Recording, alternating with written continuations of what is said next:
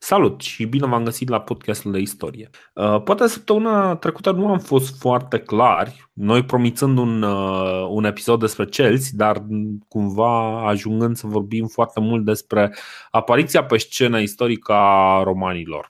Într-un fel uh, justificat pentru că romanii sunt o, o sursă foarte importantă de informații istorice cumva trebuie să știm și despre cine e vorba acolo, dar uh, mi se pare foarte important acel episod pentru că, uh, așa cum uh, am spus, acel episod își va pune amprenta asupra uh, întregii evoluții a Republicii Romane și uh, evident, uh, evident o să vedem lucrurile care se întâmplă în, în peninsula italică nu sunt singulare. Sunt Poate că ar trebui să... care se întâmplă peste tot. Da, da. Uh, poate că ar trebui să începem. Acum fac și eu o glumă, sper să nu se supere ascultătorii noștri. Ar trebui să începem mereu uh, cu ceva de genul previously uh, în podcastul de istorie. Oamenii părăsesc Africa, egiptenii construiesc piramidele, nu știu, Alexandru cel Mare cucerește aproape toată lumea, Chelsea îi bat pe romani și așa și de aici continuăm noi, unde am rămas. Exact.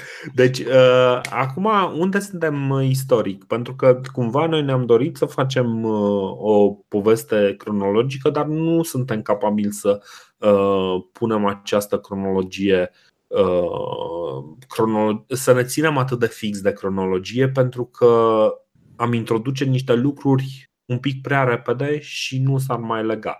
Dar acum are sens să vorbim despre romani, chiar dacă vorbim despre romani înainte, de exemplu, de Alexandru, Alexandru cel Mare, care va apărea doar 40-50 uh, de ani mai încolo, mă rog, 60 de ani mai uh, și despre Alexandru am vorbit, deci uh, nu, e, nu e asta problema. Același, uh, același Brenus despre care v-am povestit uh, săptămâna trecută mai este care pomenit, are o sabie foarte grea.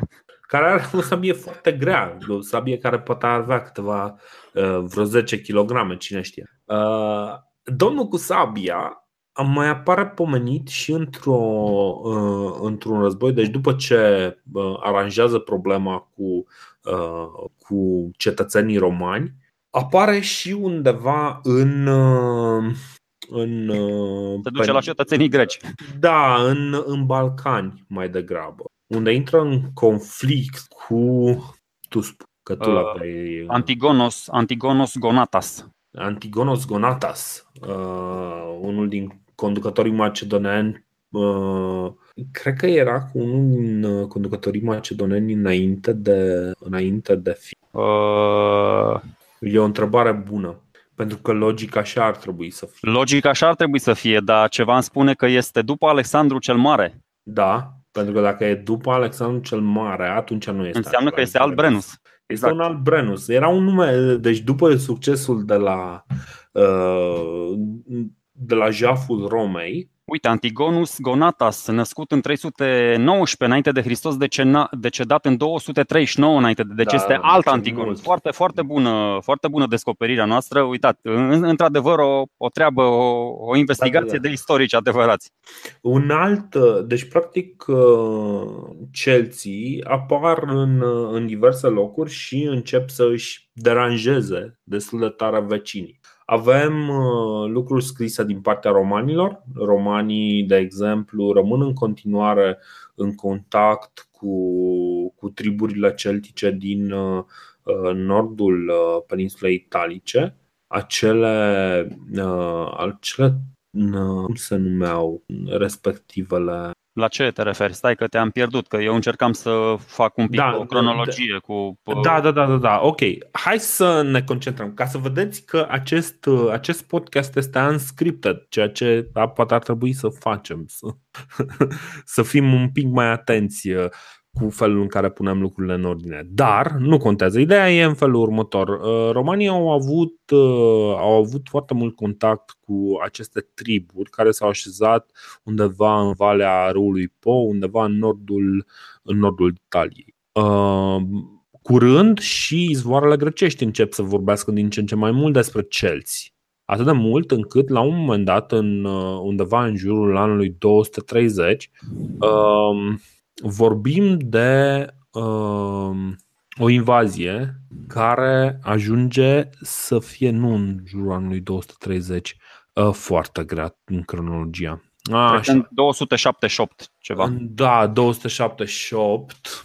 Uh, și tribul, uh, tribul ăla din nordul Italiei se numea Senones. Da, Așa. sunt senoni, senoni în română. Da. Așa. În momentul în care senonii sunt, uh, sunt învinși uh, în 283 de către romani, ei cam încep să fugă dinspre uh, din nordul Italiei în, înspre coasta Adriaticei, spre Iliria. Și în momentul în care fug, ei rămân totuși o forță militară redutabilă și uh, au, au ceva succes, reușesc să înfrângă oastea macedoneană, înfrâng Imperiul Macedonean, care deja este mult slăbit după, după domnia lui Alexandru, după tot ce s-a întâmplat după marele punct de maxim al uh, Imperiului Macedonean.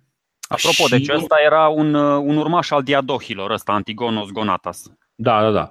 Și uh, acest, uh, acest grup care fugea de romani, practic, uh, s-a dus înspre greci și a ajuns chiar până la Delphi. Și zic grecii că. Uh, deci, cumva pare că a fost o, o un, un atac semi-reușit al grecilor. E, e un pic confuză istoria aici. Diversele surse spun fie că celții au fost înfrânți, fie că au jefuit și după aia au plecat, deși nu ar avea absolut nicio logică. În, uh, într-unele, într-unele cronici, uh, grecii vorbesc despre felul în care Uh, zeii au intervenit să apere templul lui Apollo și au trimis uh, furtuni cu fulgere și tunete și trăznete și uh, cu tremure care i-au intimidat pe celți, pe când alții descriu mult mai, mult mai simplu o, un jaf în toată regula, Ghinionul, care s-a luat cam tot ce s-a luat din sanctuar. Ghinionul era că celții nu credeau în uh, zei greci, deci asta e și cred că au cam distrus o oracolul da, da, da, da. da. Uh, și o altă ramură a celților care au fugit uh, de romani din nordul Italiei uh, au, luat, au, au luat-o mai departe, au trecut de Grecia, au trecut în uh, Asia Mică și au, uh, și au făcut cumva sau oarecum așezat undeva în centrul Anatoliei și au fost încurajați, de fapt, uh, să se, să se așeze în centrul uh, Anatoliei de către regele Nicom, Nicomides întâiul, Nicomed, Nico, nu știu cum e. Eu, citind sursele în engleză, mi-e mai greu să știu care sunt uh, denumirile în română. Cum se numeau ăștia? Erau Dardanii sau Galații? Ăștia care au trecut Galații. Așa, ok, care au ajuns în Anatolia. A, da. așa. Uh, Sunt foarte deci, multe, foarte multe triburi. Acest Nicomed, da, acest Nicomed s-a așezat în uh, regat, uh, era în, în conducea regatul Bithyniei, în, pe coasta Mării Negre, undeva practic sudul Mării Negre și i-a folosit pe războinicii celți ca și mercenari și le-a dat pământ în schimb. Și gala, galatenii, nu gălățenii, Uh, galatenii sunt, uh, sunt celebri nu neapărat pentru faptul că au fost ei înșiși uh, destul de, destul de deranjanți în toate conflictele care au avut loc în perioada respectivă în acea zonă, pentru că, no, fiind mercenari, oricine plătea mai bine avea sprijinul lor. Galatenii sunt uh, renumiți pentru că către ei este scrisă una din cele mai unul din cele mai importante texte uh, din uh, filozofia creștină și anume scrisoarea lui Paul, care scrisoarea lui Paul e foarte importantă pentru că vorbește despre faptul că Isus a venit practic cu o lege care este un pic dincolo de intransigența Vechiului Testament, cu o lege mai flexibilă, mai iertătoare. Cumva despre asta este. E, e, una din, din, e unul din textele foarte importante din, din filozofia creștină și e, na, e a, așa au rămas, de fapt, uh, galatenii în. Uh, e în foarte bine, e foarte bine să facem conexiunile astea atunci când vorbim despre, despre ceva. Adică, păi, ar fi păcat să nu După aceea, să facem da. conexiunile altă dată. Da, corect. Uh, bun. Deci, uh, ei sunt uh, cei cărora li s-a adresat uh, uh, Apostolul Paul în, uh, în acea scrisoare. Uh, practic, uh, ei au rămas. Uh, niște celți, așa, niște creștinați cumva.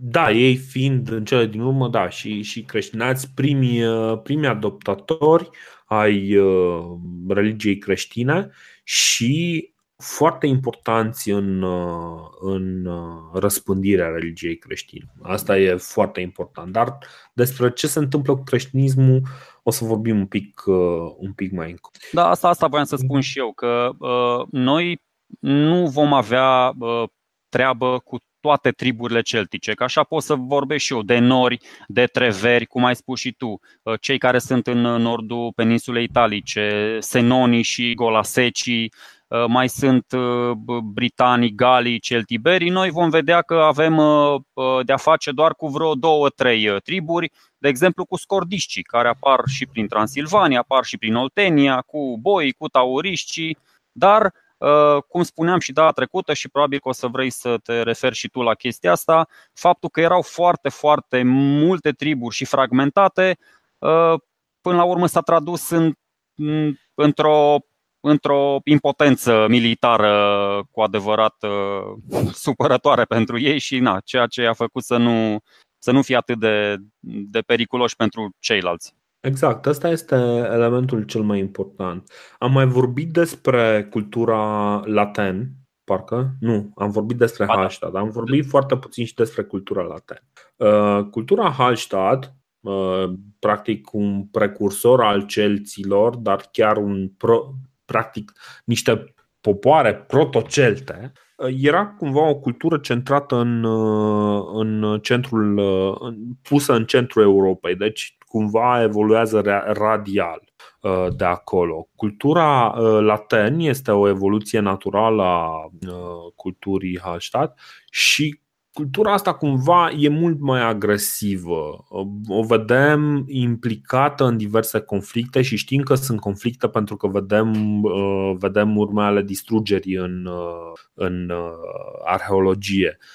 Vedem artefacte tipic războinice, vedem felul în care ajung diverse influențe vedem, de exemplu, că lumea normală rămâne la vechile obiceiuri, dar uh, conducătorii, oamenii, potențații uh, au obiceiuri uh, de ale celților. Problema reală este că nu putem să vorbim totuși despre o, despre o comunitate singulară. Vorbim despre triburi care au aceleași valori, care au cumva cam aceeași cultură, cam același background cultural, dar care acționează independent. Și ăsta este motivul pentru care, de exemplu, de foarte multe ori vedem în conflict, fiecare trib încearcă să meargă într-un loc mai bun, să-și găsească un loc mai bun în care să stea.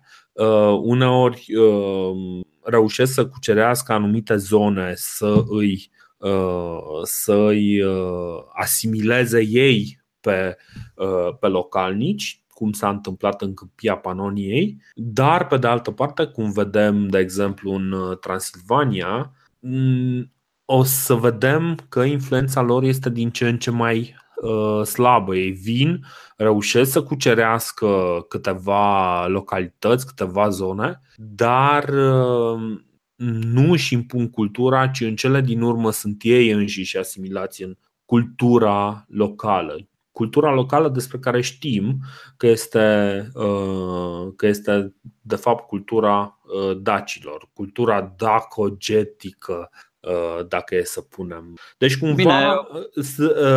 dacii sunt la o intersecție culturală cu acești celți din punctul de vedere al puterilor care tocmai cresc în sud, mai precis din punct de vedere al Imperiului Roman, tot barbari sunt, dar e clar, este o diferență între, între daci și triburile celtice. Uh, avem probleme în a ne da seama ce anume este acela un celt. Pentru că numele de celt este un, uh, e o umbrelă mult prea largă care nu identifică foarte clar, cum ai spus și tu, ai enumerat o mulțime de, de triburi, scordiști, uh, tauriști, anarți, uh, boi, care iarăși... Da, uite, anarții am uitat, dar ăștia, de exemplu, se stabilesc prin bazinul superior al Tisei, adică în Maramureșul de astăzi și îi amintește și, și Cezar. Îi amintește că ar avea legătură cu, adică au ajuns și, și s-a războit un pic cu ei. Da, da, da. Deci... Uh...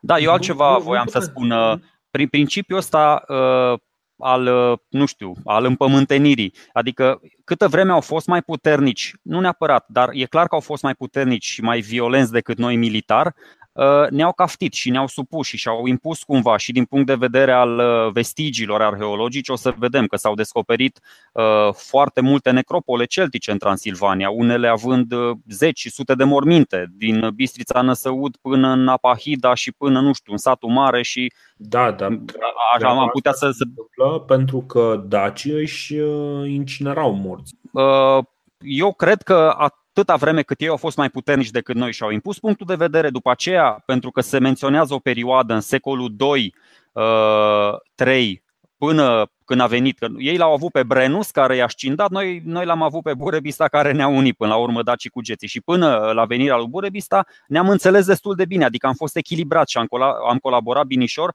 Sunt niște izvoare, tot așa, izvoare romane în care uh, se, se specifică faptul că uh, scordiștii s-au aliat cu Daci împotriva romanilor. Și după mhm. aceea, când noi am devenit mai puternici, că aici voiam să ajung, o să vedem când devenim noi mai puternici, ne ducem noi și caftim pe ei. Deci cam asta e, cred că asta e uh, uh, asta este cheia până la urmă, să nu existe războaie în lumea asta. Toată lumea să fie la același nivel și să fie echilibrați. Pentru că atunci când unul e mai puternic decât celălalt, există tendința naturală și tentația să îl caftești pe ăla mai slab ca tine. Așa s-a întâmplat da. mereu în istorie. Da, exact. Uh, dacă nu cumva ai o frână foarte serioasă în latina acasă. și, și chestia asta există. Frână serioasă există. Uh, mai ales în, uh, în societatea de astăzi. Oricum, până la urmă ce, ce se întâmplă este că cultura celtică se întrepătrunde cu cultura băștinașă dacică dar uh, dincolo de faptul că, într-adevăr, în anumite zone, pentru că nu toate zonele sunt uh, cu cei teci sunt influențate de către celți, se văd, de exemplu, în zona Bistriței avem un, uh, un, set, de, un set de așezări care sunt, care sunt clar sub influență celtică, dar și în, în general în toate zonele care nu au de-a face cu cu muntele. Deci, uh, să zic așa, apusenii nu erau, uh, nu erau cuceriți. Unde era mai la câmpie, mai accesibil locul, atunci e foarte posibil ca celții să, uh, să exact, fi exact. încercat să cucerească. Dar ce se mai întâmplă? Foarte interesant este că în perioada asta nu există fortificații în zona, ceea ce înseamnă că Ok, chiar dacă oamenii ăștia au venit, au cucerit uh, câteva localități pe aici, nu au mai avut puterea financiară și puterea, uh, puterea logistică de a construi fortărețe atât de mari sau poate chiar nici nu au văzut uh, care ar putea fi scopul de a, de a construi astfel de, de edificii. Și ăsta este motivul pentru care nu prea se mai găsesc uh, vremea de vreo 200 de ani uh, fortărețe uh, sau chestii de genul ăsta mai importante în această zonă. Eu, eu voiam să mă refer un pic la stilul lor de viață. Spuneai că romanii numeau barbari și probabil că erau barbari în comparație cu romanii. Dar apropo de altă, alți vecini la care ne-am referit noi în trecut, și anume cei din Est, șciții, mie mi se par mult mai barbar știți, adică dacă te uiți la celți, ăști, cum ai spus și tu, ăștia alegeau niște regiuni mănoase pentru agricultură, ăia creșteau doar cai, ăștia extrăgeau sare, exploatau minereu de fier, de argint, de aur, erau foarte buni blacksmiths din ăștia, da. adică relațiile dintre, dintre celți și, și daci au fost și de, de comerț, de nu erau numai din astea de să plătesc tributul, vine ăla peste mine în cetate, adică mi se da, par, de, mi se par a, mult mai a, a, constructiv Chelsea decât Ciții, de exemplu, dacă a, e să ne raportăm a, un pic. Da, da, aici este un element foarte important și, într-adevăr, poate ar fi trebuit să începem cu discuția cu, cu acest aspect. Ce se întâmplă cu Ciții este că, uh, nu, nu, ce se întâmplă cu Chelsea este că uh, Chelsea sunt potențial, nu putem să ne dăm seama, dar potențial ar fi putut să fie o mare civilizație de, uh, de calibrul uh, Republicii Romane, chiar Republicii Romane târziu. Uh, noi ce vedem? Noi vedem o imagine de asta de punk rocker super agresiv, un fel de punk rocker al, al lumii antice, acest războinic. Pentru că societatea, lumea civilizată interacționează numai cu Uh, numai cu acest, uh, acest tip de oameni. Interacționează destul de puțin cu uh, cei care fac schimburi. Și aici vorbim de romani. În general, ăștia Chelsea interacționează destul de mult cu coloniile Uh, care fusese odată fie ale celților, fie ale, uh, fie ale grecilor, fie ale fenicienilor în Iberia, în, uh, în Masilia, de exemplu, care era încă colonie grecească și uh, se văd foarte multe urme ale schimburilor acestea uh, comerciale. Uh, schimburi, mă refer, se văd foarte multe amfore de vin, de exemplu și, și este clar că ei erau mari băutori pentru că la un moment dat uh, parcă Trogus Pompeiu zicea că uh, le place vinul foarte tare. Uh, deci, cumva, trebuie să înțelegem că ceea ce vedem despre celți în, în, ăsta, în ce se prezintă în cronicile romane sunt acea obsesie pe care și-au format-o uh, romanii. Practic, romanii sunt, uh, uh, sunt acei oameni care au venit și le-au omorât patricienii și le-au distrus și le-au jefuit Roma. Da. Chestie care nu o să mai întâmple pentru următorii aproape mie de ani. Care e păcatul celților, ca și al getodacilor? Nu aveau izvoare scrise și atunci e clar că nu puteau, adică na, vorba volant, verba volant, scripta manent. Normal că n-au putut să se pună pe termen lung nici cu grecii, nici cu romanii, care au scris foarte mult și despre ei și despre alții și Uh-huh. Adică na, au ajuns cu legendele într-adevăr la un nivel apoteotic ca și dacii, cu tuneluri, cu energii pământene, cu chestii circulare și așa mai departe. Dar nu putem spune care e adevărul sau cât de mult și doar pe baza descoperirilor arheologice, care sunt destul de generoase în anumite locuri și care totuși trădează un nivel de civilizație decent spre, spre, spre rezonabil. Da, de exemplu, mă uitam peste, peste diverse descoperiri, precum fortăreața de la Heuneberg. Da, da, da, da care, care e iarăși foarte complexă și care ar putea să fie cea amintită de Herodot, când uh, Herodot spunea că Istru uh, curge din, uh, din țara celților și din, de lângă uh, orașul Piren, care este uh, și de acolo curge prin mijlocul Europei. Uh, practic, era un uh, cunoscut călătorii greci dăduseră de ei, i-au recunoscut ca pe o civilizație, interacționau cu ei, aveau schimburi cu ei, schimburi comerciale cu ei, ehm, făceau uh, comerț cu sare, minele de, la, de sare de la Hallstatt sunt, uh, sunt un exemplu. Ce mai știm despre ei e că, de exemplu, foloseau munca sclavilor, deci făceau comerț cu, să, cu sare, cu vin, dar și cu sclavi și uh, dețineau controlul râurilor, ceea ce însemna pentru ei controlul rutelor uh, comerciale. Și în general, uh, în general construiau în lemn, în piatră și de asta cumva doar câteva construcții defensive ne mai rămân. Dar în principiu, cum ziceam, în momentul în care romanii încep să vorbească despre ei, e ca și cum uh, uh, ne-am apucat noi să, să vorbim despre, nu știu, despre ceva, despre otomani sau despre ruși. Știi? Corect, deci, fie, ajungem să. România ajung să-i demonizeze pe, pe acești celți. Nefăcând, de exemplu, uite, în aceeași zonă celtică se pot înscrie, de exemplu, și triburile germanice. E foarte greu să spunem, băi, ce e un celt? Nimeni nu știe, mai ales că ei nu își spuneau așa. Nu își spuneau celți, nu își recunoșteau Uh, deci, cumva, chiar dacă aveau obiceiuri similare, nu erau neapărat de acord că sunt o singură națiune. Uh, în momentul în care o să crească uh, Republica Romană și după aceea Imperiul Roman, o să se considere că a fi roman este o națiune, deși Imperiul Roman este un uh, imperiu multinațional, multicultural, care înglobează mult prea multă diversitate încât să poată fi considerată o națiune. Dar ei nici măcar la nivelul ăsta nu aveau genul ăsta de unitate, ci încă rămăseseră la nivel tribal.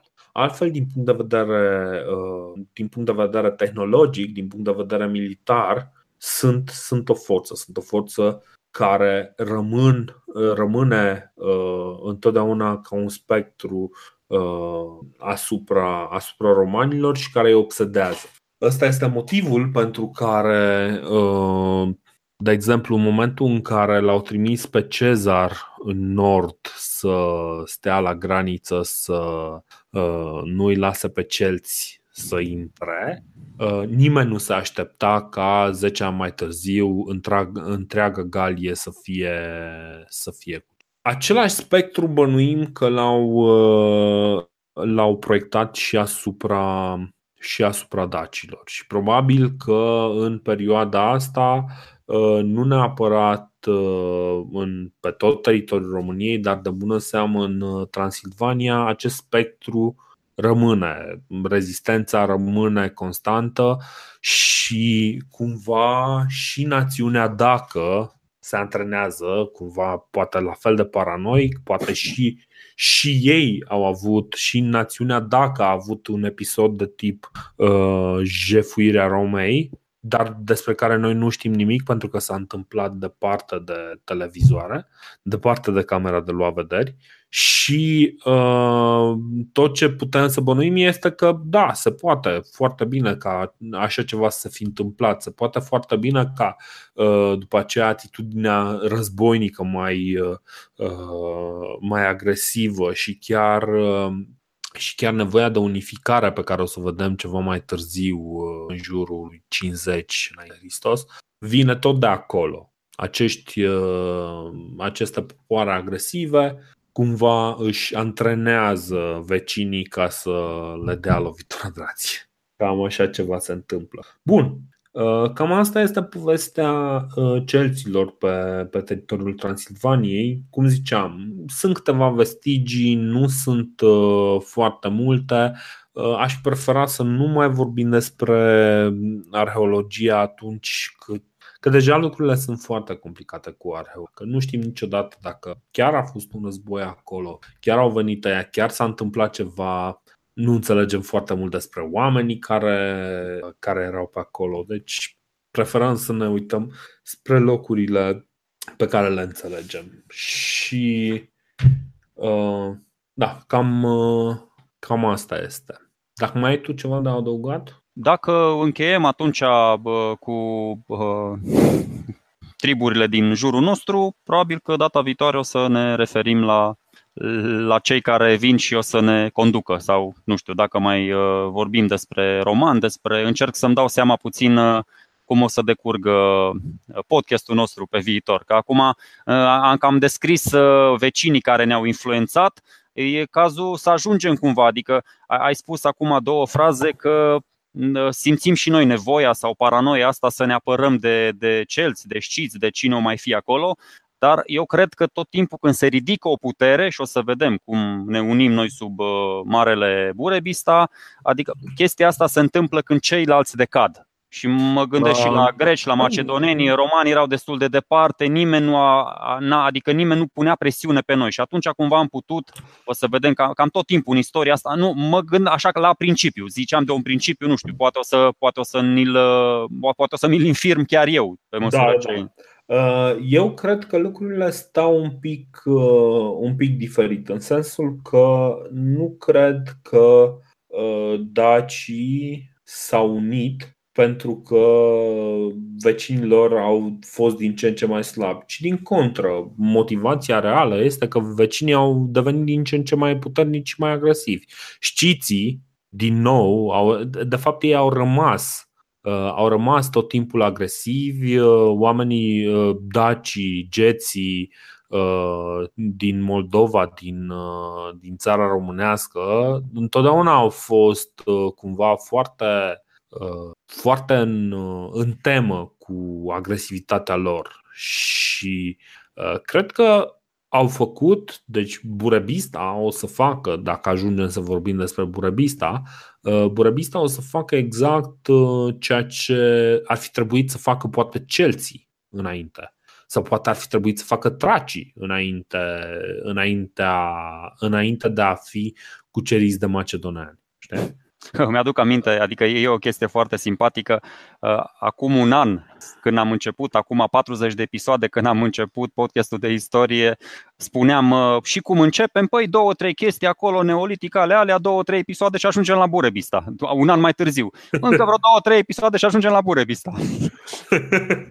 da, încă vreo două, trei episoade uh, și ajungem la Burebista. Nu știu dacă ajungem la Burebista în episodul viitor, pentru că parcă mai se întâmplă niște lucruri. Uh, se întâmplă mai ales uh, Hai că vedem, poate totuși sărim peste lucrurile mai puțin importante și ne ducem direct la, la ce, îi, îi, îi învăluim pe, pe ascultătorii noștri într-o, Bun. într-un nor de mister și nu, nu le spunem ce o să facem săptămâna viitoare. Exact. Ca să rezumăm, în uh, peninsula italică crește, crește Republica Romană, care înglobează din ce în ce mai mult teritoriu, pe măsură ce devine din ce în ce mai puternic, devine din ce în ce mai puternic, rămânând paranoic că la un moment dat vin din nou celții să îi jefuiască.